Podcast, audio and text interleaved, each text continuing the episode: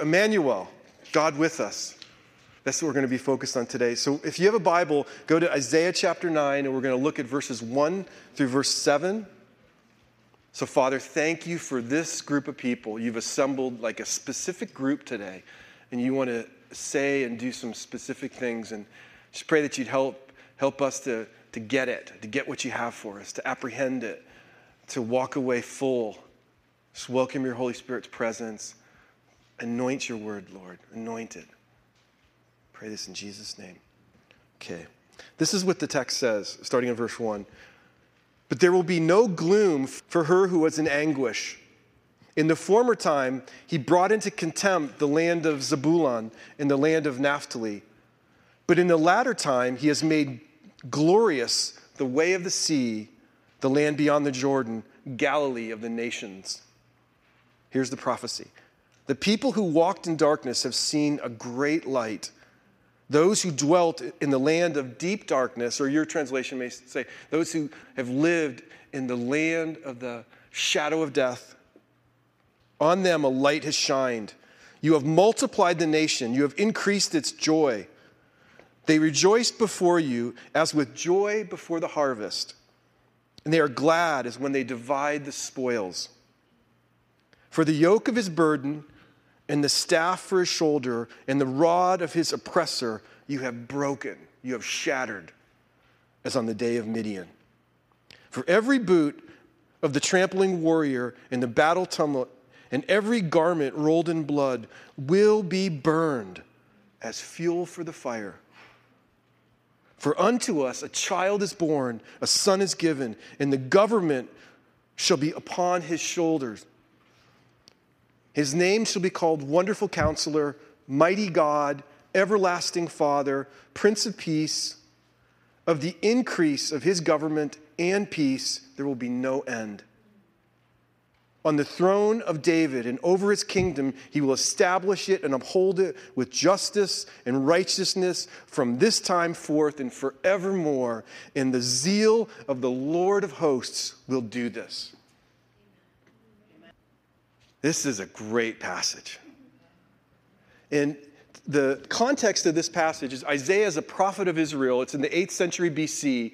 And what has happened is the people of God were so, became so prosperous in, in, the previous 50 years. They, they were wealthy and they were content and they lived a lavish life. They drank a lot. They were full of self pleasure. And they had walked away from God. And, and God sends prophets and, and he, he warned them. And during this time, what had happened is the world power, the geopolitical power in this day was the nation of Assyria. And there was a king, his name is Tilgath Pileser III. He was the ruler of Assyria. And during this time, they, they had mustered this conquering army and they invaded Israel. And as of this prophecy that Isaiah spoken out, uh, Assyria has already invaded into the, the northern part of Israel, which is the, it's called Galilee of the nations, Galilee of the Gentiles. It's where folks like you and I would, would have lived. And these two areas, Zebulun and Naphtali, were, were just decimated. The people, every, they lost everything, and people were deported and sent to Assyria to be slaves. And Isaiah writes this prophecy, he sees a vision, and he speaks to what is. He sees what is, and then he speaks to what is yet to come.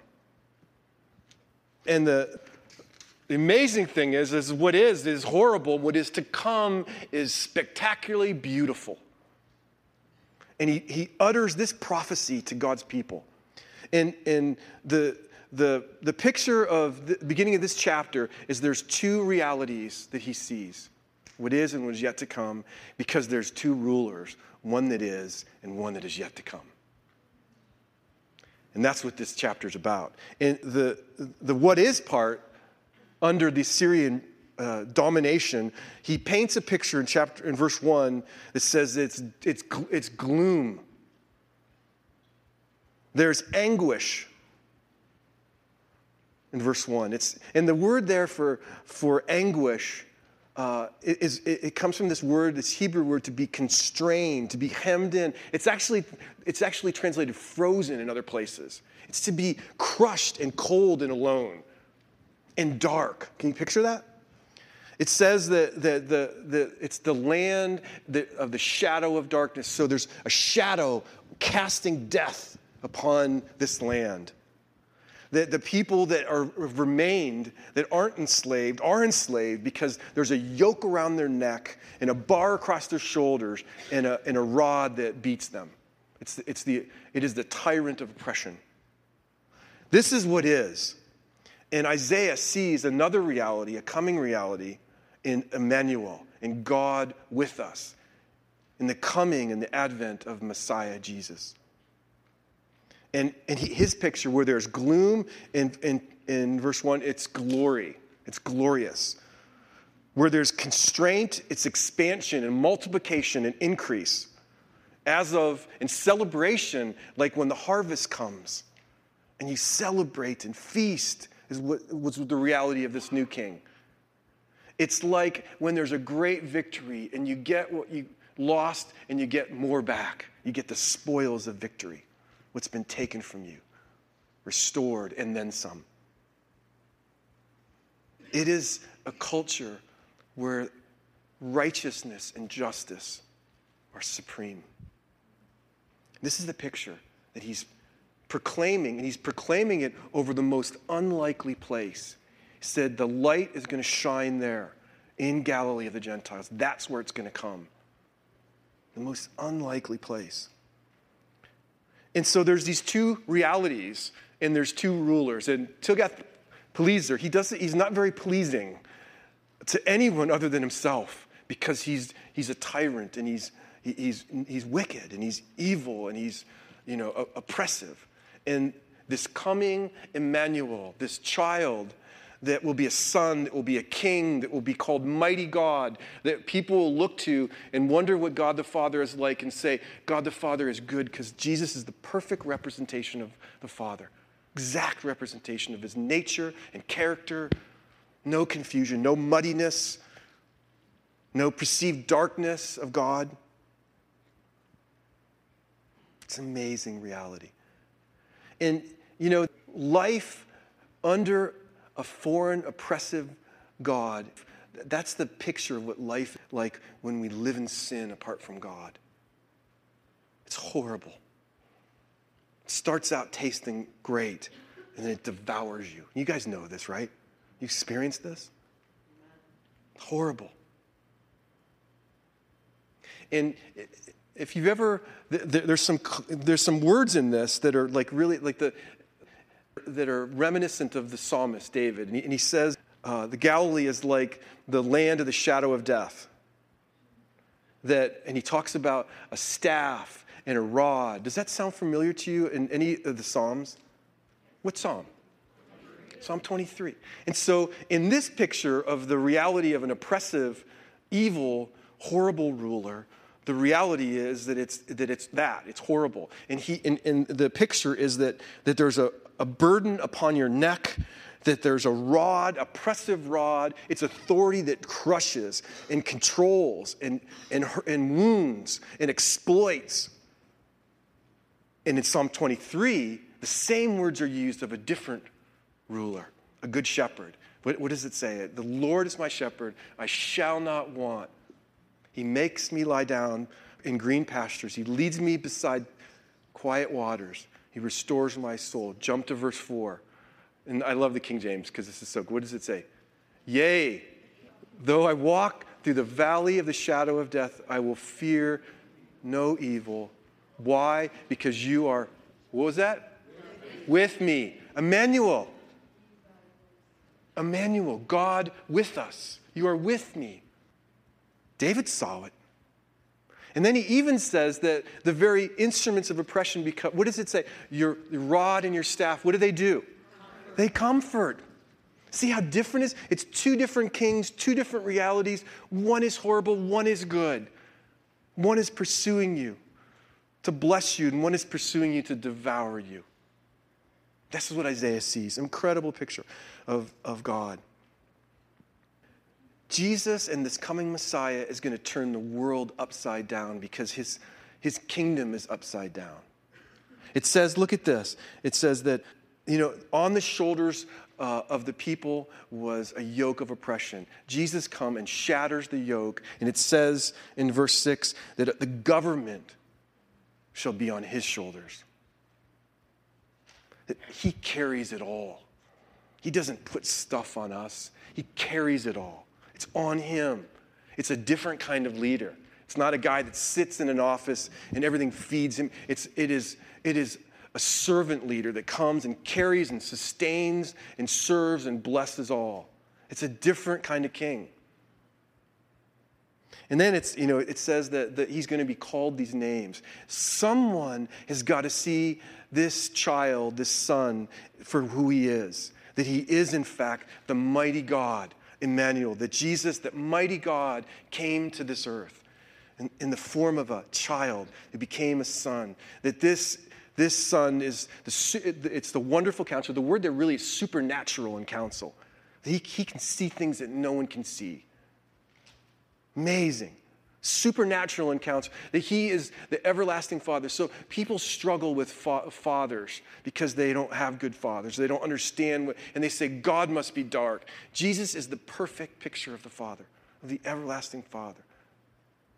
And he, he carries peace. And, and see, the, the thing about his kingdom is, is that the kingdom of, the, of this world and religious kingdoms advance by violence.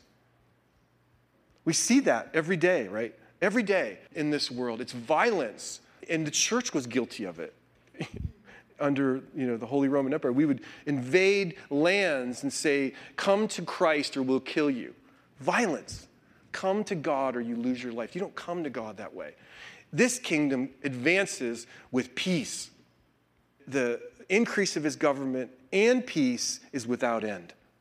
They're hand in hand. And we're going to see that a little bit later when we look at another story in the Old Testament. Just a different reality. It's an expansive reality. Look at the language in this section. It says that you have multiplied the nations, that, that when Messiah comes, new people get called into the family of God. It's always about, uh, about evangelism and drawing in people that, that are on the outside and bringing them on the inside. There's expansion, multiplication in the nation. That when Eben and Rufus did you, did you sense joy? Did you sense how joy is contagious, that it increases when it's present in a room? He says that under this realm, that the joy will be increased. It, just, it, it can't contain it. Joy is contagious. It's wonderfully contagious. And that's a mark of the kingdom. It says the increase of his government and peace will be without, it, it, without end. It'll increase and it'll never stop increasing, ever, till it fills all and is in all. And there's a king that this child will be the eternal king that will rule forever and ever and ever on David's throne. It's expansive. It's happening right now, all over the world. It's happening inside people's hearts. It's happening in this, this reality uh, that Isaiah saw is a prophecy and a promise for all generations. It is. So we read this and we think, wow, okay, that's like big, right? That's big.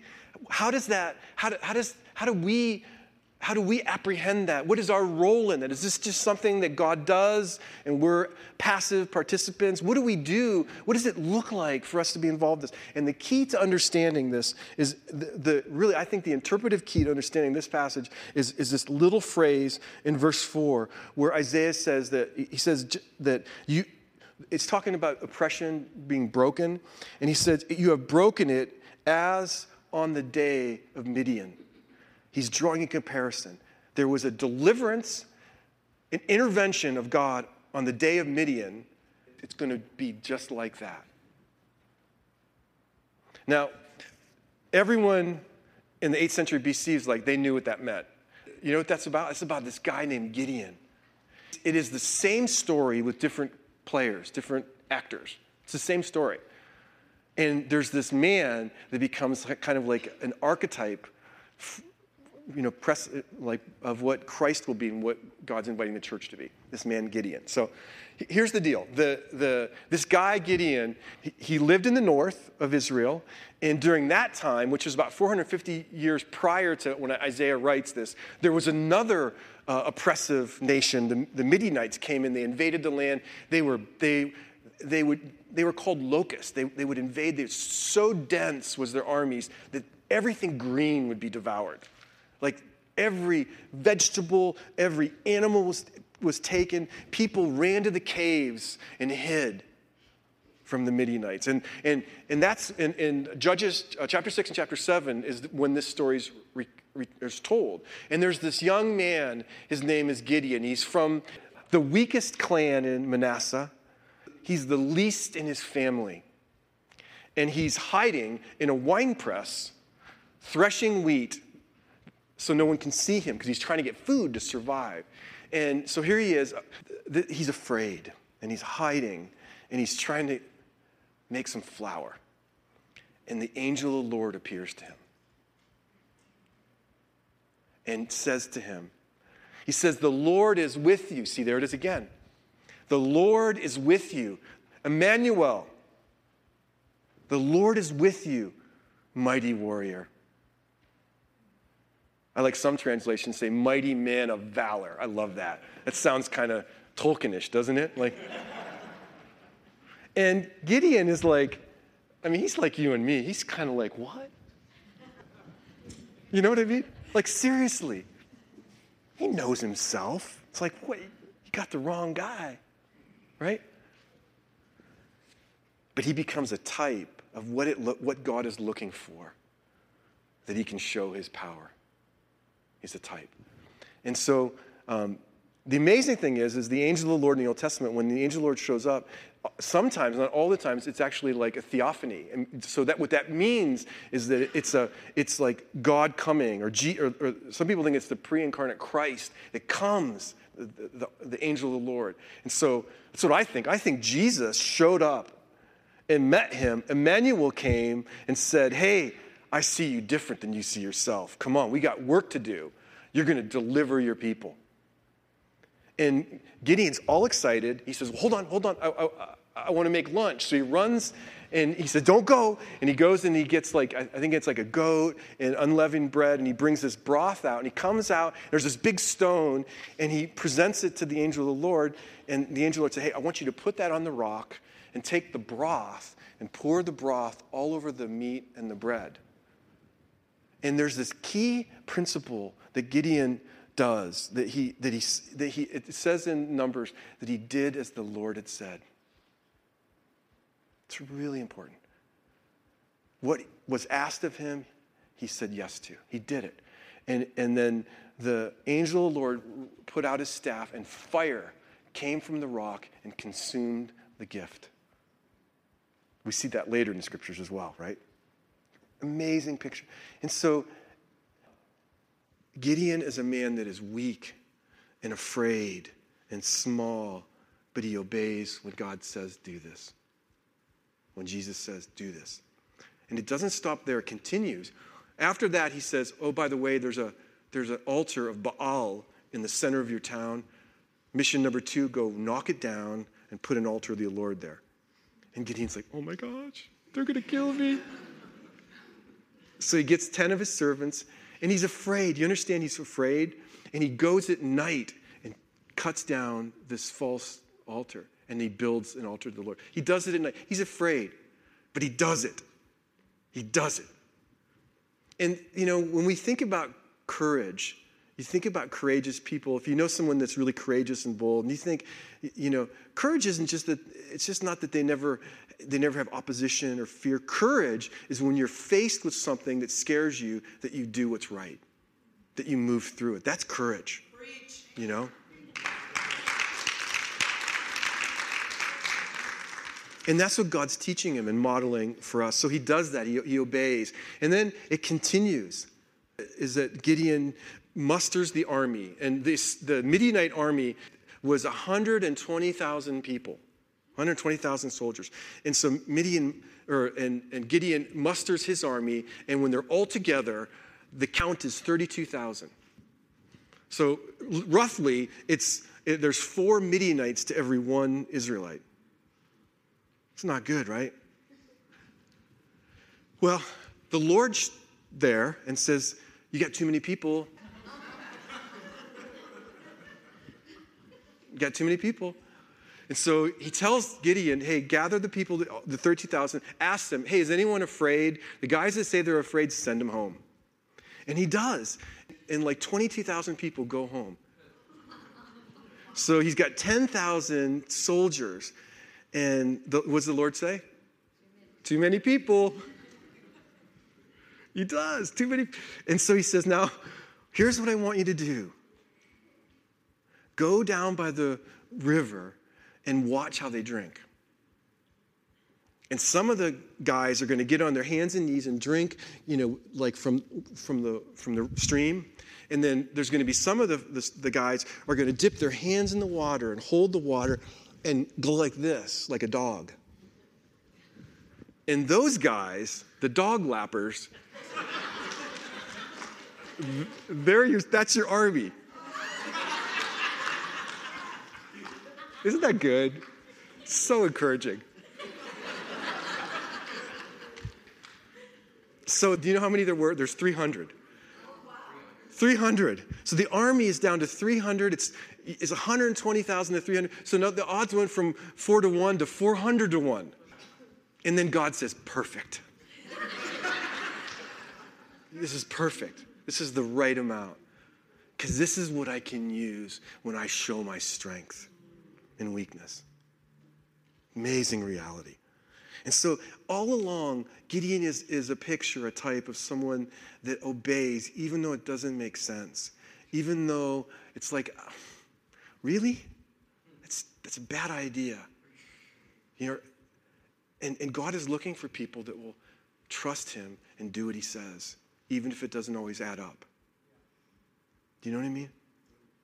He is and then he shows himself strong. So, so again, he's saying yes to it. Now, it gets even better. So, so they get these 300 guys and they go to the camp of where the Midianites are, and they're 120,000. And the, the, Lord says, okay, break up into, into three groups of 100, and I'm going to show you what to do. So he talks to Gideon, gives, gives him the download. This is what we're going to do. And Gideon says, okay, guys, here's what we're going to do. And, and so, you know what their armament is? Their armament is a trumpet, a torch, and a jar. That's what they go to battle with. They don't have any swords drawn. There's no artillery or Apache helicopters. and he says, Go there. And so they, they come around the camp. It's at night again. And the Lord, t- and he says, Here's what we're going to do. We're going to get right around the camp, and I want you to blow the trumpet. All of us blow the trumpet, and we finish blowing the trumpet. We're going to take our jar and smash it. And then we're going to light our torch and hold it with our left hand and hold the trumpet in our right hand and scream for the Lord and for Gideon. And you're going to see what I'm going to do. And they obey him. Again, they obey him. And there's no violence on the part of the, the Israelites. All the violence is done by, they turn on each other. Evil, evil always turns on, each, on itself. It's unsustainable. And, and the, the Midianites devour themselves. And the Israelites are standing there just seeing this, seeing God allow them to destroy themselves. It's not violence or conquest, it's a different advancement. Remember, I said the kingdom advances not by violence, but by peace. That's what's happening. That's the model. It's a really cool picture. And then this whole ordeal happens, and they, it plays out that they, they, they leave, and there's great. And so Isaiah says, This is how this happens. At the end of chapter 9, he says, Who's going to do all the work? The zeal of the Lord will do this. But we have a role to play. Now, albeit it's a small role, but it's a significant role in the kingdom, for us to say yes to the things that God's going to ask us to do. It, and He's going to ask us to do some stuff that may not make sense or that we don't like or we think it's a bad idea. We have a better plan. But he's looking for a people that will love him and trust him and say yes. And then you stand back and you see what he does, what, he, what he's able to do. Phenomenal. There's a lot of similarities in this story, I believe, with, with Cleveland. You know, like in the 20s, we were the fifth largest city in America.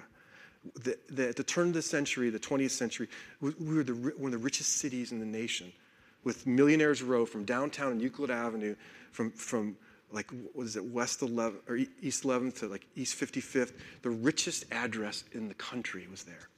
Rockefeller, all the Hanna, Rockefeller, all the, the biggest mansions were there. We were the center of oil production for the whole world. Do you know that? And, and we've been brought low. We've been humbled, right? People make fun of us around the nation. They do. We're Galilee of the nations. And we're and we are, we're such an international city. Like there's immigrants coming all the time now from Albania and from, you know, Eastern Europe and India and you know, Greece, yeah. Like we're, we're a city of the nations. And we're 300 strong.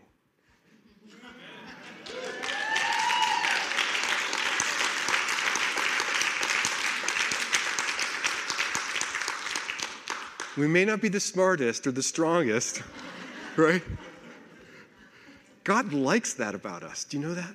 Because then when people see, they're going to say, surely that was the Lord, because it couldn't have been them, right?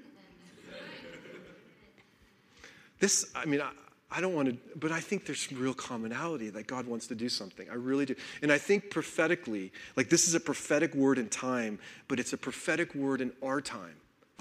Mark Marks and Linda Marks are really dear friends of Eben and Sarah's, and we were like, like it was awesome that they came to see us. Um, if, if, you were part of the, the conference and he spoke like what three four weeks ago, and you know we were having lunch one one time, and Mark said, "Well, I didn't come here just because you invited me. I came here because the Lord told me to come here because the Lord's going to do something."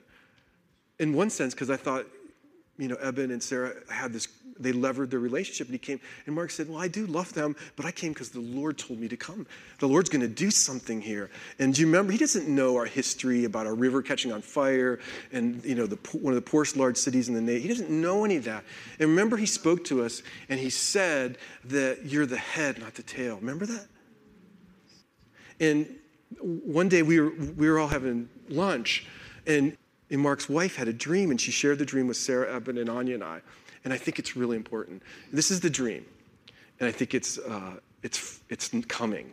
But she, she, she said she had this dream the night before, and she was, um, she said, I don't have dreams that much. I'm not like a, you know, it's, not, it's really unusual. But she had this dream, and she was, she saw she was on a highway, like a road, and there was water around it, and that, that she could see the sun shining down on the highway and, and like you were driving in, and there was the sun shining down. And then she uh, looked to the right, or she looked off the road, and she saw whales jumping out of the water, uh, you know, and, and splashing. And she said, This is just so odd. I don't, I don't know what, what, what to make of this. And, um, and I think it's really, really, really, really true, really powerful. Think about it. I mean, the sun is there, right? in this passage, it talks about that God will make glorious the, uh, the way of the Gentiles. There's actually a road called in this in Rome. It's called the Via Maris, and it was the road that Jesus walked on, and it connects Egypt with Damascus. And there's a road that this, this, that this sun is going to shine on in this passage. Well, she's on a road and she sees the sun shining on it, and she looks to the right, and there's there's whales. Do you know the what is I, I asked for Pacific Life? right? You know, the whale coming out. That's what she saw. And now, okay, now think about this. How many of you guys have been driving on the East Shore Way, driving towards downtown? You guys with me? You, you pass the illuminating company, you pass CEI, and, and, and Cleveland Electric Power is on the right hand side, right? And there's a big building with a gigantic mural on it. What's the mural? Yes. Come on, isn't that crazy? She had that dream. And, and uh, what's powerful is that she, she's from Ireland. They were, they're from Ireland, so they're, they're an island nation, so there's seas around them we're an inland lake, so there's no like, you know what I mean? We don't have whales. But apparently, God thinks we have whales because He wants to bring life. You understand the picture there? Like life that doesn't belong here, like, like Pacific life, big life, it wants to come to our town. Like heaven now. Isn't that cool? That's cool. Isn't that cool? I just think it's amazing. And we're going to close because it's really important too, because if you guys have been a part of our church for a while, that when, when our church started, it was this similar vision that, that God gave to Rick, driving down the East Shore Way, but it was, it, it, it Rick's vision, it, it's, it's earlier on, it's more towards Euclid. It's, you know, and this is, we're, we're further on down the road, and God's saying, hey, I want to bring incredible life to you, like big life like life that doesn't belong in a place like this. And that it's a great invitation. Isn't that incredible? I believe it's true. And I think God is looking for people to say yes to it and believe in it.